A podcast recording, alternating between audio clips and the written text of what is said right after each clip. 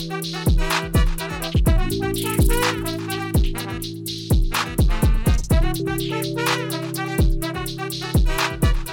everybody, it's Montel here, and thanks so much for tuning in to this edition of Free Thinking with Montel. And our guest today is an internationally respected scholar, professor of philosophy, and has served as both the department chair and executive director for the Center for Ethics at the University of Colorado, Denver, where she's been teaching for the last 25 years.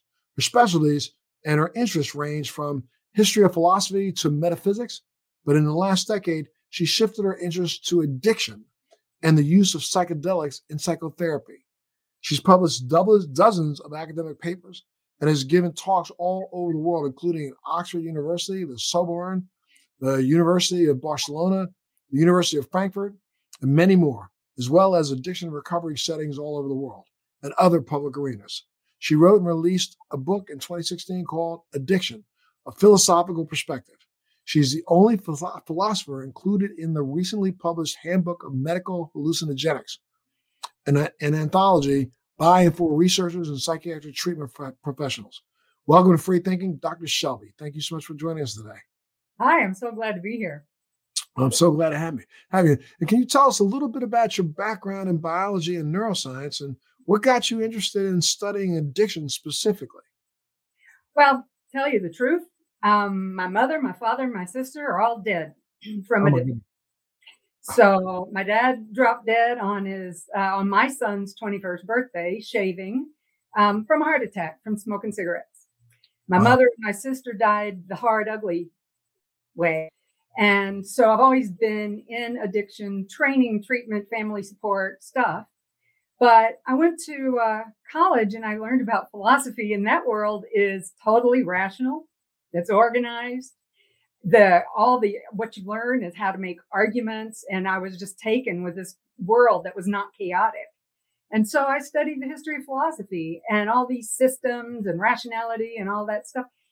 And then um, I was promised once you get tenure, you're allowed to do whatever you want to do. So about 10 years ago, I uh, started, I wanted to address this problem. And the reason I wanted to address it was because I was so annoyed with the fact that you would send people into recovery centers.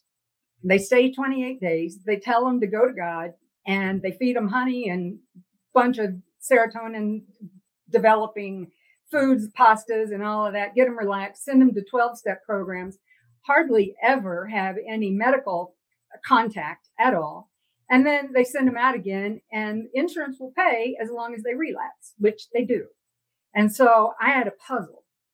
Why do they send you to AA and God and 12 steps if you're in the hospital for a disease? Well, you know, I got to tell you something. I, I'm, I'm so glad to hear you say and speak so candidly about this this way because you know I was completely blown away a couple years ago when I learned that you know we have thousands of addiction treatment centers, for-profit centers around the country. None of them are certified with any kind of true certification or, or any standard of treatment.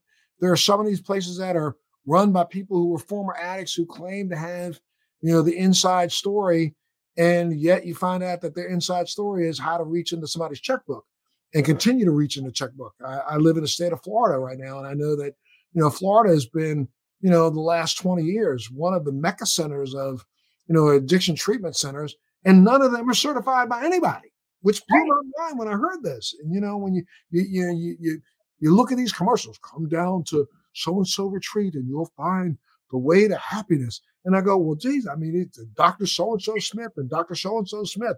And then you find out that Dr. So and so Smith and Smith don't know a damn thing. They went to school for economics. So what the heck are they teaching people? Yeah. So I wonder why they have so many of those in places like Florida, California, and Hawaii um, the advertising is really good, but you know that involves a, what I call in my book an unholy trinity of hospitals, insurance agencies, and big pharma. Because what they can do is bring people in, your insurance will pay. They can give you uh, anti-anxiety medications, antidepressants, bipolar problem eh, medications, and then they send you right back out. And then what happens? 95% of the people don't succeed and they don't succeed because the pain's still there. They haven't treated the trauma. They haven't treated Gabor Mate and I agree that um, you know Gabor Mate. He's a physician in Vancouver, very famous um, bestseller, and said that he never saw any people with sufficient, sufficiently uh, dire uh, addictions to end up in rehabs who didn't have major trauma. So what we're dealing with is untreated background problems and overtreated momentary problems. And when you also you, you just nailed the three states, Arizona, you know, Florida and Hawaii, we also know that those were states that had really unbelievably significant addiction problems to opioids and other pharmaceuticals. And people wonder why, because it's just literally, you know, carte blanche, right? I mean, doctors were able to write prescriptions to the tune of 20 and 30 or 40 of them per patient. Right. So, you know, we have like uh, what is called three stages of the opioid crisis, right? At first, we have Purdue selling everybody on Oxycontin because people do have pain. And yeah, everybody's overweight. They don't exercise, you bet. People's backs hurt and all of that. They're handing them out, especially in Florida, um, there with those pain management clinics. And so then the right, we had this and the Congress enacted all of these draconian laws, and so did the states about what doctors could do and overseeing the pharmacies and all of that. And so then people just went to the street drugs. So then we had this major opioid crisis because of that. But then third third round, we got uh, the fentanyl coming in, and um, fentanyl is because it's hundred times stronger than that than heroin. They're able to sell it for make a whole bunch more money on the people who are now addicted to the new drugs, and then the then the overdoses increase and increase, and then um, we have what's been called now the uh, the COVID uh, fourth wave of the opioid crisis, and that is because um, social situation is so bad, and I see this all the time in students um, and everybody, just everybody, even the providers that I know. Um, with that extra stress added on, now we've got these other layers, and yet nobody's we're addressing anything co- like a root cause. Yeah, I find it really very interesting. You, you are one of the only doctors that are speaking out in this way especially right now where you know i mean i i, I had, had an idea about doing this podcast with you to get to the point of using psychedelics and those things and we're going to get to that. But i am so fascinated by your philosophical background and i want to kind of pick your philosophical brain a little bit and look at what's going on in america philosophically. I mean you know first let me start where you just left off. A don't you find it very interesting that a year and a half ago before COVID, everybody was all up in arms about the opioid addiction problem. We didn't solve it, didn't go away. All of a sudden, we just stopped talking about it. Right. Number of deaths are still the same. Number of overdoses are still the same.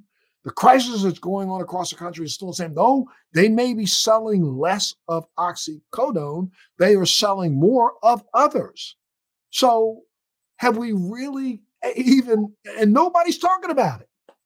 Let me tell you this, um, Montel. In the year um, from 19, uh, from 2019 to 2020, so from September 2019 to August 2020, um, there are 89,000 overdose deaths. The year before that, there were 70,000, up by 18,000. They're expecting this year to come in more than 100,000 um, opioid deaths. And guess what? How many more times are caused by prescribed drugs than not by prescribed drugs? Oh, I bet you it's got to be at least two times or three times. Exactly, exactly. And this country, the United States, um, we are 5% of the world's population, but 80% of the narcotics prescribed are prescribed here. Well, so you know, there's another little piece of that puzzle. And a lot of people, again, there are things we just refuse to talk about. We fought a war for 20 years in the land that produces the majority of these drugs. Yet our military had a hands off mission when it comes to those producing poppy fields. And you wonder why. Was it because the rest of the world said, leave it alone? No because we knew that there was an industry built on survivability of the opioids coming out of that golden triangle. But nobody's willing to even state or say or ask a question about that. I mean, uh, philosophically, to me, that makes me feel like all of our leaders and all those who talk about this as a problem are just another shoot my mouth full of shit. But I believe they are. And two, we won't even try to connect the dots in our social turmoil in America to what we see philosophically as this hands off approach to big business basically terrorizing us mm-hmm. with these chemicals. Let me tell you, this has been going on for a long time.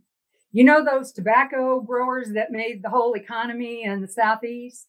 Well, they gave their slaves rations of their tobacco in order to keep them puffed up with a little dopamine to keep them working all day for unbelievable hours.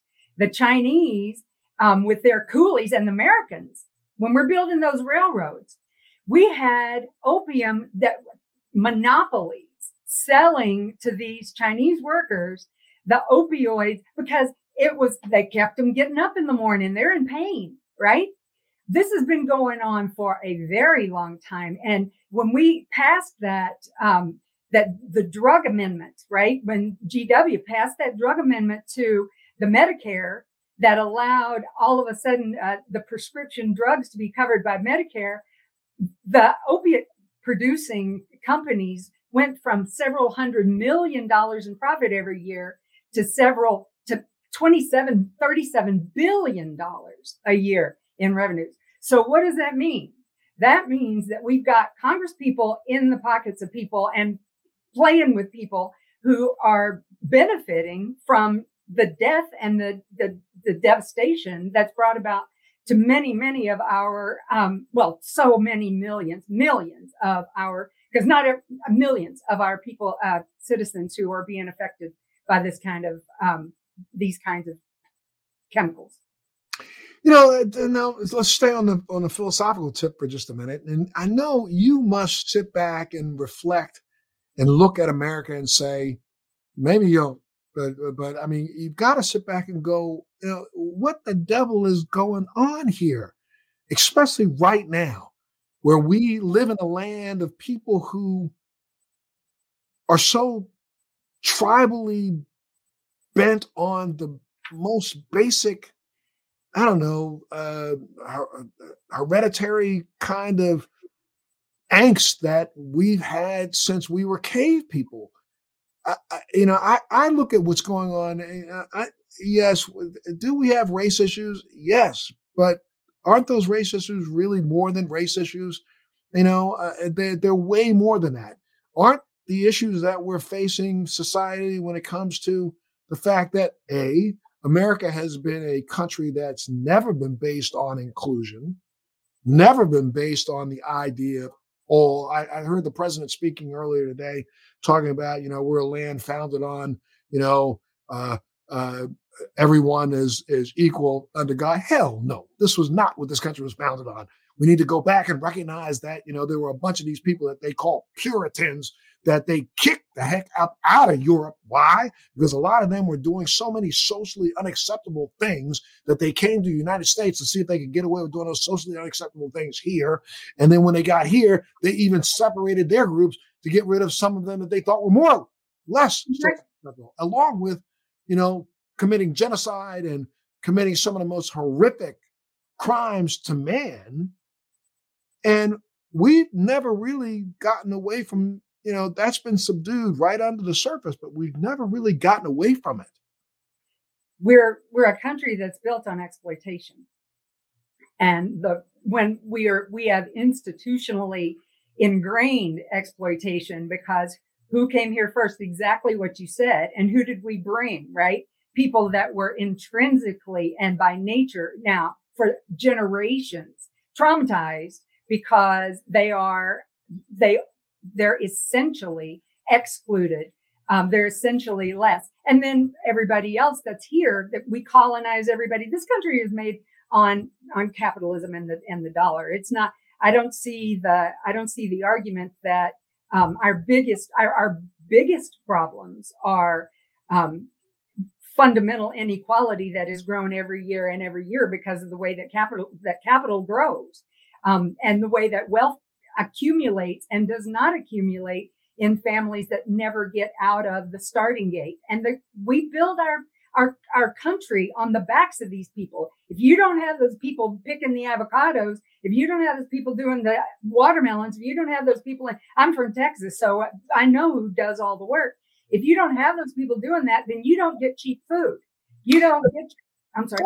I've been saying this since day one. I I defy somebody. Excuse me when I say it this way. People are going to get angry with me, and and there are reasons why I can say this. But I'm going to tell you, you ain't finding too many young black kids or young white kids in America who want to go out and pick anybody's vegetables. You're not finding too many young white kids or black kids that want to go out and clean the bathrooms at Motel 6. You're not seeing too many young white kids or black kids going to school right now trying to become doctors and nurses. You know, trying to become nurses' assistants, trying to work in hospitals as janitors. So we have an entire service part of this this economy that's never going to spring back. I mean, I think we're looking at something that's like a bold faced lie when we hear some of the politicians talk about the fact that the economy is going to come back. It's not coming back. I mean, I, I, I, hmm. I don't have, I got friends of mine who have kids, and I, I not one of them little lazy butts are going to get their butts up and go out in the field and pick an avocado tomorrow. Yet we want to close the border and turn against those who are willing to do it for you just to make a, a penny. Exactly people are desperate to make anything and live in a place where they feel rudimentarily safe. But my son got a job as a chicken stacker in a freezer when he was um, recovering from his own alcoholism. And he said, Mom, I can't keep up with the Mexicans. I can't. And he's, he's six foot five, big old boy. And going in there in that freezer and stacking the Costco boxes of chickens, he was like, I can't do it. And I of course you don't want to do that. You know why? Because you live, you grew up in my house. Right. Nobody wants to do that. Um, but but people who have never had the chance to live anywhere where they even felt fundamentally safe. Not not that we're safe in our cities, but fundamentally safe, where you can actually drink the water, where you can actually walk across the street. Those, yeah, other people are willing to work way much much harder than our children are in order to get just the opportunity. But that's a lie too, right? We are just as caste system um, as India, as the royal societies of France and England in the old days. Uh, there is, we don't have upward mobility. That is a, that's a bold faced lie. Uh, our upward mobility uh, exists in the classes that already have a foot in the door.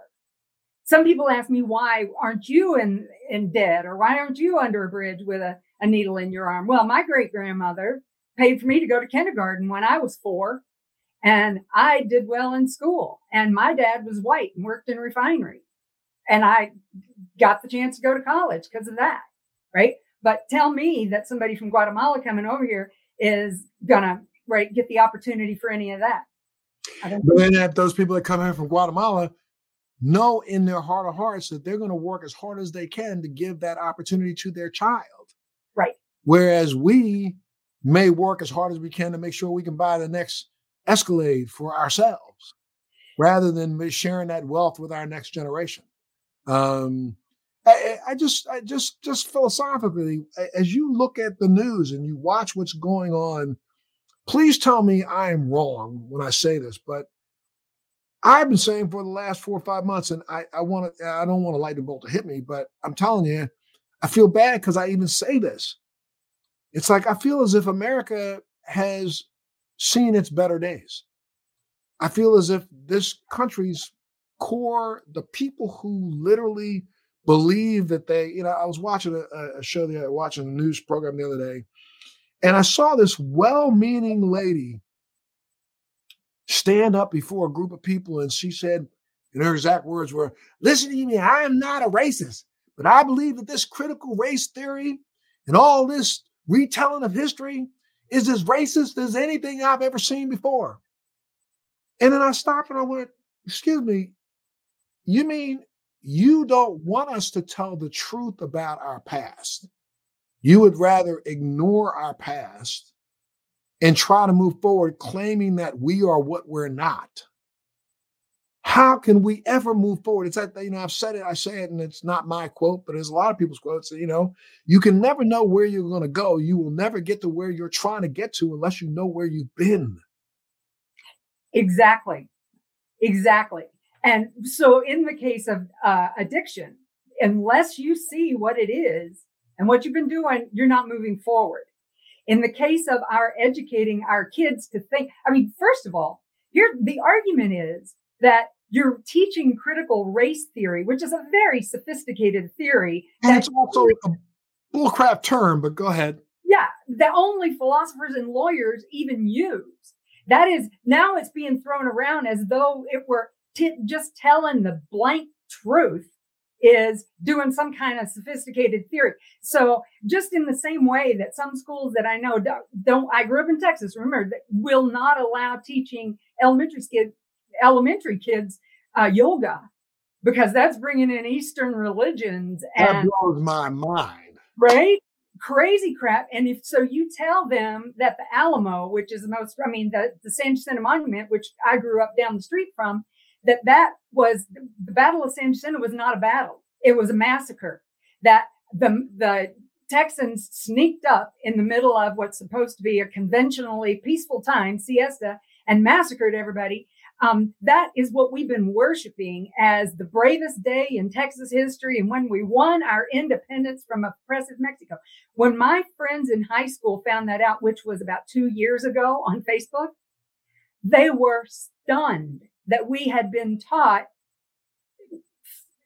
falsities. We've been taught straight up falsehoods. And when we say things like, um, yeah, the slaves were happy because, you know, they were given all the the privilege that they they had a place to live and they had some people got to live in the house and they got they were had stability and and the people who grew up learning that i mean it's not their fault right and then they taught, they uphold that as part of their own tradition. And this is what we mean by structurally inured um, racism and isolationism that people grew up learning, like I did, that the Battle of the Alamo was sacred, not that we lost, that the Battle of San Jacinto was a masterful win over Santa Anna when it was actually a massacre when we grow up thinking, learning this and learning that we need to revere our forefathers in the South, we grow up and then teach it to the next generation because guess how far removed from the facts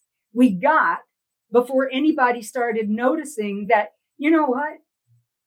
All of you people who've been in charge of this, all of you white people who've been running a textbook conservatory and every right, the approval of all of the history books all of you are in the same group and you're telling your story. And yeah, that's your story. And that's one tiny story out of all the stories that make up history.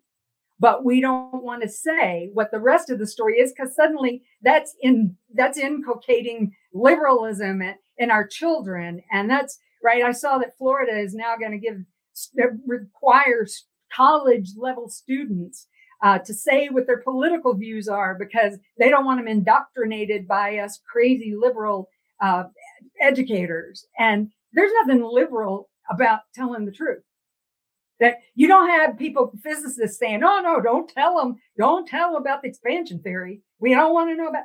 You don't have that. Yeah, I, I, I just, I just don't understand how do we get out of this. I mean, we are, or you know, you, you look at the this battle that's going on you know, in Washington, D.C. right now about the basic right to vote, you know, the right to have citizens have a say in their government, which is supposedly what this government was built on. That's why the term democracy even exists. We don't want democracy. We want something else. And, you know, how do we get out of this, Doc? Well, I can tell you um, sort of a different theoretical framework. I'm not going to tell you wrong because I'm worried that you're right. But I can tell you that um, that history doesn't proceed in in a straight direction. Um, you know, the philosopher Hegel talks about uh, the dialectic, and history proceeds in a spiral. And if there is increasing freedom, it's not going to come easy, and it's not going to come fast. and all of those things like the civil rights movement and the women's rights movement and our having a black president and being able to move forward those and being able to get rid of the the uh, the mortgage lending red line laws and right those things all come at a price. Every time there's a step forward there's a crash. And we're looking at a really ugly place right now and i'm not saying that that it looks like there's there's an obvious way out but you can you can feel the resistance because what is that what is that voting rights resistance in texas and in florida and arizona? What are they what are they really worried about? Oh we're losing. Oh my god those other people are going to have to count as people too. Oh holy hell let's hold on. And i don't think that has to happen i mean i think that will happen. And i don't know it's either crash and burn or and china takes over or it is continue with this dialectic and then there is a fight back on the other side and there is more progress and there's broadened. I mean we actually do have a woman of color sitting in the vice presidency right now. And, and we have, and we have a new generation that just honestly i think part of the problem is as much as i you know love my children and i love and respect their individual opinions some of them are just sitting on their butt going well you know it happens whatever happens it's like, stop. I, I want this generation that believes that they are so connected to step up to the plate and start demanding change. I mean, you know, I've got I've got a range of children from you know 26 to 37, and you know my 26 year old, huh? So do I. my 26 year old, 27 year old, you know, they have friends that, you know, they just don't. Eh, eh, I, I found myself having conversations with them where they truly do not understand. I mean, and, and, I go, hmm, did I keep you so, you know, smothered that I didn't give you an opportunity to actually see outside of yourself? And I think in some ways I blame myself for that because they don't look critically at the world. They believe that their friends, their small, you know, one fourth of this nation will overcome the other three quarters. And I'm not sure if they're going to have the strength and numbers to be able to do that. However, it's a snowball rolling down the hill. You can't stop the coloring of America. Uh, if we try to stop it, we'll end up like Sweden, you know, a place that, you know, made sure that they cull their race every now and then, continue to cull their races every now and then. People don't even know the story of what took place in Sweden in the you know, early 60s and late 50s, where they literally went through and euthanized or uh, uh, sterilized anybody who was different there to make sure people, you know, I've talked to people, they say, well, you know, well, uh, at least, well, what if we had a system like Sweden? I say, what, what you need to do is stop, smack yourself upside the head, and recognize what Sweden really did and who Swedes really are. You might think that Swedes may not be any different than Nazi Germany. I mean, truthfully, if you dig into the truth behind how come there's only 8 million of them now and there was only 8 million of them in the 60s, there's a reason for that because they stopped their birth rate and they got rid of, they tried to get rid of. Hopefully, we won't do that here. I think there is a snowball rolling downhill. We're not going to have hospitals. When you look at what's going on right now, you know, across the board, across the country, we have a shortage of employable people with skills because we've shut our borders to block those who can take care of us. That's only going to work for a couple of years until some of the people in power, as mothers, sisters, fathers, kids, and those people go to hospital and then realize that they got to wait 12 hours or realize that they won't get a nurse or they won't see a nurse for two days. That's crap is going to stop, I think. But yeah. I mean, I, and there are other problems with that, right? Because the way that we educate people, um, I see this all, all, the time, all the time, all the time. Um, by the way, most of I have many, many students who are activists, and that is largely because I my philosophy department is a social justice oriented philosophy department. So we spend a lot of time and energy on encouraging these students. But I can tell you, the students who are the most activists are the students who are um, queer, LGBTQ, um, because they've been ostracized, because they have everything on the line. They are um, immigrants because they have everything on the line. But we work right? To help them to understand. I mean, to get our the rest of our students to understand that it's up to us. We have to change. I loved that young man that you had on your program the other day uh, uh, with the climate change. Um, that guy was totally in and he understands this is his world dying. And this is what my job is. My job is to encourage these and train these people off to medical schools and to, to law schools. And I have a number of them working on immigration issues and that are that are legal theorists and practitioners. Um, but the problem is that we think that educate the state has totally abdicated its responsibility to educate its people. So, and we don't really want that, do we? We really only want the rich ones educated because they will continue to foster the exact same ideas that have got us into this mess.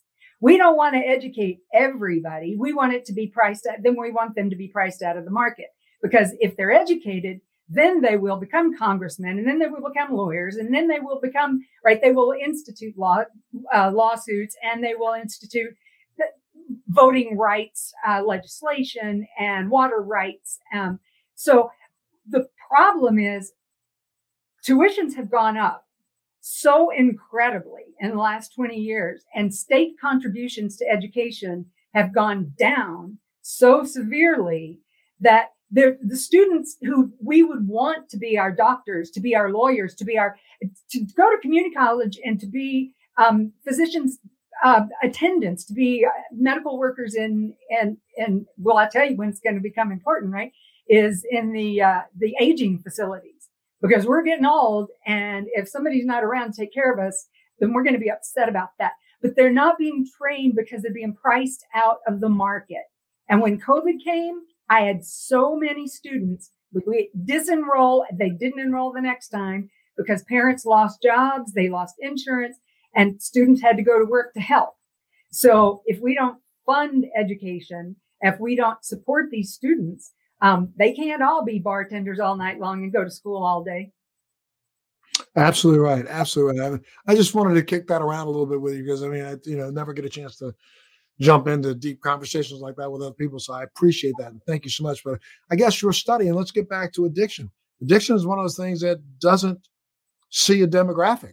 I mean, and uh, your studying addiction has offered you, or has it offered you any comfort or answers to the questions that you had for yourself about the people that you lost to addiction?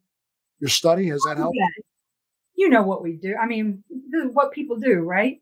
You go in to fix yourself I don't know very many practicing psychologists that didn't go into psychology because they had some kind of problem themselves or they're worried about their family. For me, I, like I said, when I went to college, it was like to get into an organized world. I wanted to be able to think about things in a way, and it helps me to figure out what is actually going on with addiction. Why is it that I'm not dead and they are? Why is it that you know, this skips generations that certain people end up addicted, other people don't. So thinking systematically in a complex dynamic systems way about what actually contributes to suffering from substance use issues, that that helps me to work out my own problems and give me something to do. Absolutely. Absolutely. Well, you know, tell me a little bit about you know your your book, which is Addiction: A Philosophical Philosophical Perspective. Let's talk a little bit about that. Yeah, so this this book was it was something that I felt like I had to do. I didn't I didn't I don't care about readers. I didn't even I just felt like if I didn't work this out for myself, um, I wasn't going to be able to rest. I was um, I was bothered by this puzzle of what addiction could be if the National Institute for Drug Administration constantly says it's a continually relapsing brain disease. And yet nobody treats that. Nobody goes in and treats dopamine regulation and the nucleus accumbens, the ventromedial tegmental. They send you to AA or they send you to NA or they send you to a treatment center. And it frustrated me to no end. So I thought, you know what? I'm going to go through this systematically and I just got educated in evolutionary biology and genetics and psychology, neurology, um, so that I could see what all the various components are. In fact, critical theory and economy. um, uh, economics, all how all of those things work together to bring about this uh, situation in people. I don't, I, I just found you're going to call it a disease. That seems weird because we've had a 27% increase in a disease in the last year and a half. They don't, I didn't see a 27% increase in heart disease and diabetes and um, sickle cell disease in the last, right, one year and a half. So I had this, um, this concern, right? And that's why I put the, this book together.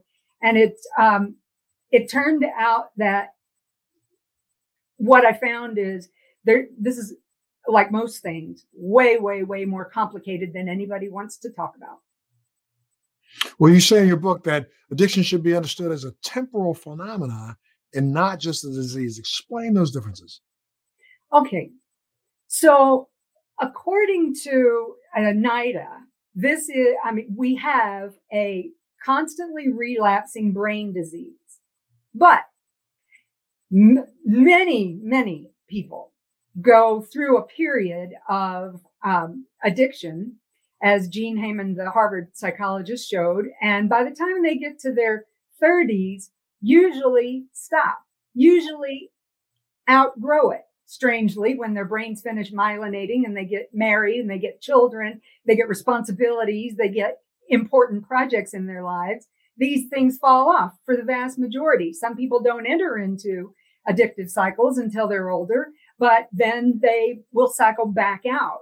And so to say that somebody has a disease, I think is to misrepresent both what disease is and to misrepresent what addictive situations are. Wow. Um, and now, you know, I mean, it, thinking in, in those terms, that means that maybe we overemphasize the idea that this disease exists. We should be emphasizing the fact that we've got to go back and take a look at the base root cause, the the initial trauma, if there was a trauma in there. There are some people who are addicted. I I, I wonder. You tell me if I'm right or wrong. That have never had a trauma, but they fall into, you know, uh, I, I, I'm I'm thinking about those some some people who, you know, get caught up in let's say some of the drugs that aren't opioids that they want to keep going back to and back to and back to? Are they going back to because they're trying to cover a, trauma or are they going back to it because they like the feeling that they experienced and maybe life was just a general trauma? Uh, you know what i mean? I, well this is yeah right. So there are a number of different things that i i think can be underlying um, these kinds of processes. Social anxiety for example increases chances of somebody being diagnosed with substance abuse disorder which is what the dsm-5 is now calling it but they were calling it addiction all the way up until now.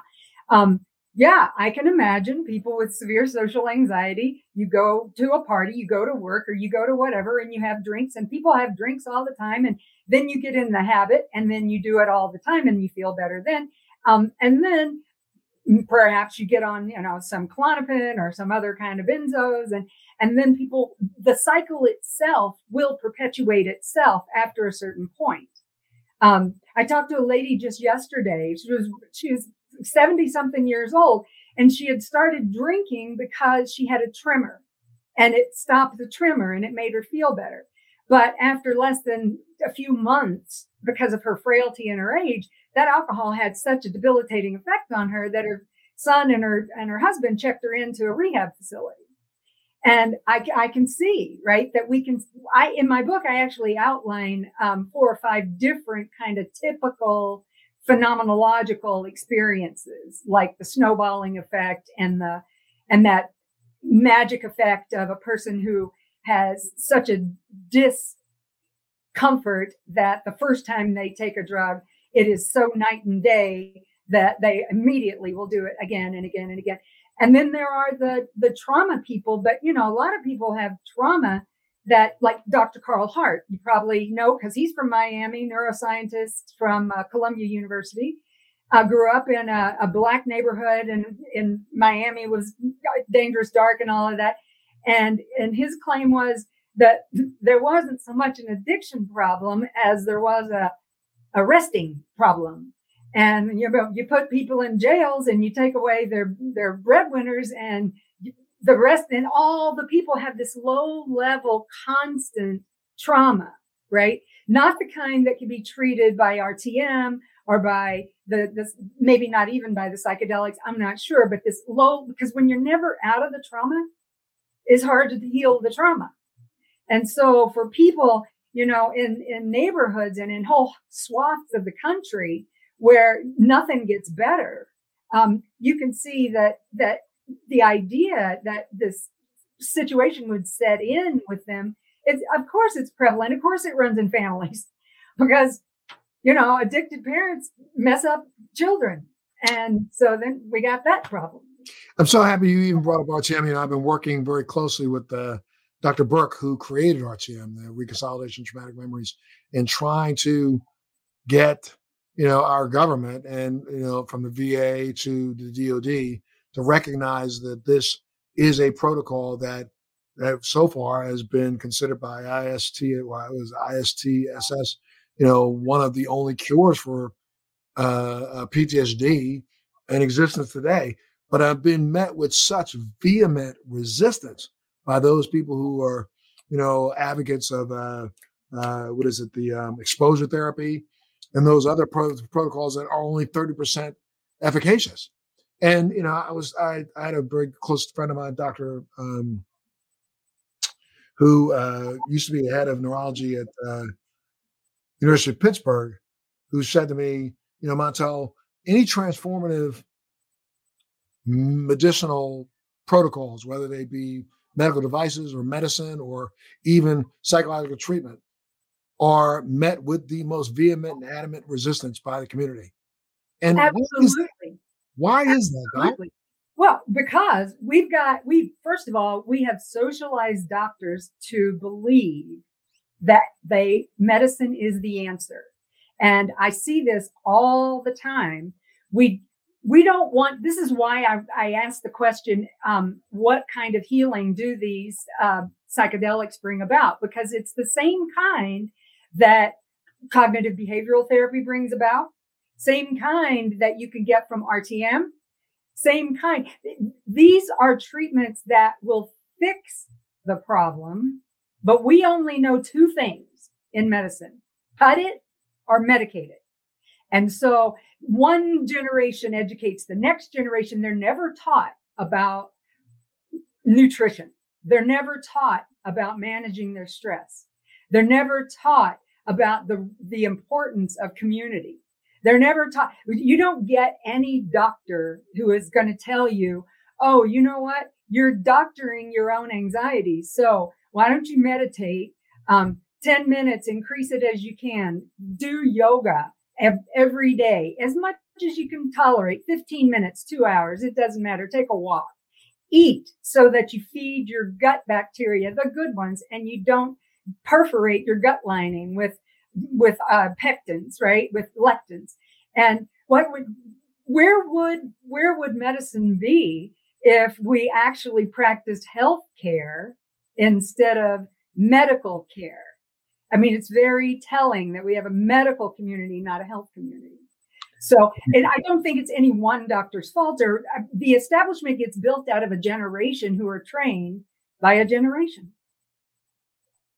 That's absolutely insane. I mean, let's talk a little bit about that since I, before we run out of time. I want to talk about you know the use of psychedelics uh, opposed to traditional pharmaceuticals for therapy. And again, you just touched on it, but we're starting to see a breakthrough when it comes to psychedelics for not just addiction, but for trauma, for lots of things. I mean, end of life experiences. Uh, talk a little bit about you know psychedelics and their use and what they should be used for. Yeah, thanks for that. Um, yeah, the the thing is that you know psychedelics were widely used in psychotherapy around the world until the 60s and the development of this sort of political view that the same people who are using these psychedelics are the same kids who are opposing the war and so you we had a governmental intervention that went worldwide and they were prohibited not only were they prohibited they were schedule 1 which means that you couldn't even study them, period. You couldn't get a hold of them for that. But then in the last, um, in the 2000s, it started being, we started being able to get at least enough permission uh, to do a little bit of animal studies on the use of these substances. And then finally, uh, human studies. And now we know, right, that, that we've had tremendous successes with the use of psilocybin um, in uh, a treatment of tract, uh, intractable depression, for um, anxiety and depression, end of life. Um, there's now a, a, an institute of uh, psychedelic medicine at Berkeley and one at uh, Johns Hopkins. Um, you know, we find that in a study, LSD is shown to stop, uh, to have 70, 80% uh, success rate in smoking cessation. Nothing else has more than a 30%. MDMA, um, for the same reasons, by the way, MDMA therapy in treating um, uh, PTSD in first responders, in uh, war veterans, that it, for the same reasons that it works in RTM, that we're talking about increasing oxytocin levels, right? The natural, um, the hormone that that uh, causes mothers to bond with babies, um, and for uh, lactation, birth, uh, and for sex. Though the oxytocin levels rise, so there's more trust in the therapists, and so when, under these protocols, uh, you get people to relax so they can face the fears um, the traumas, because that's part of the problem with trauma therapy is that it's the those who experience it have such re-traumatizing experiences that the mere exposure is not going to help. And I mean, doesn't doesn't the the psychedelics physically do something to the amygdala in the brain? I mean, are we are we starting to see that that experience actually alters the physicality of the brain? Yeah, yeah, in two different ways, right? So, um, for one thing, it raises the uh, both the the all of the classic uh, psychedelics and the the newer MDMA and created uh, psychedelics um, operate on the serotonin levels, which is our well-being sort of hormone neurotransmitter. It's, and it works especially on um, the 5-H2A receptors, which are in particular parts of the brain as you mentioned, right, in the the the emotional sort of circuits, including the amygdala, the insula, and all of that. And so by changing the the tightness of the synaptic strength, the strengths between the facts of the memory and the emotionality of the memory, then when the treatment is finished and memory is reconsolidated, then it's reconsolidated without all of that depth of emotion in it.